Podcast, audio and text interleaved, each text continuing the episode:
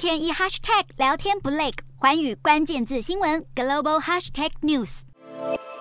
对于世界各国来说，外国干涉一直都是潜在威胁。而为了打击境外势力干涉内政，新加坡国会去年10月通过了《防止未来干预法》，如今部分条文正式生效。防止未来干预法将分阶段执行，其中处理敌意讯息的条文已经正式的生效。现在新加坡政府有权要求相关的社群媒体业者提供有关的敌意讯息内容，让他们来阻止这些传播。新加坡当局认为，新加坡的种族与宗教结构很容易被他国所利用，再加上当地政府也发现，越来越多精心策划的社交媒体内容看似不是宣传，但却左右人们想法，因此当局决定硬起来，严格执法。未来新加坡当局也可以要求政治人物披露外国资金来源，并且提供其他资讯，不过这部分的条文之后才会生效。就怕新法上路影响国际声誉，因此新加坡当局一再强调，不会限缩民众言论自由，也不会影响到企业正常运作。新加坡在人民行动党的带领下，经济上表现还算亮眼，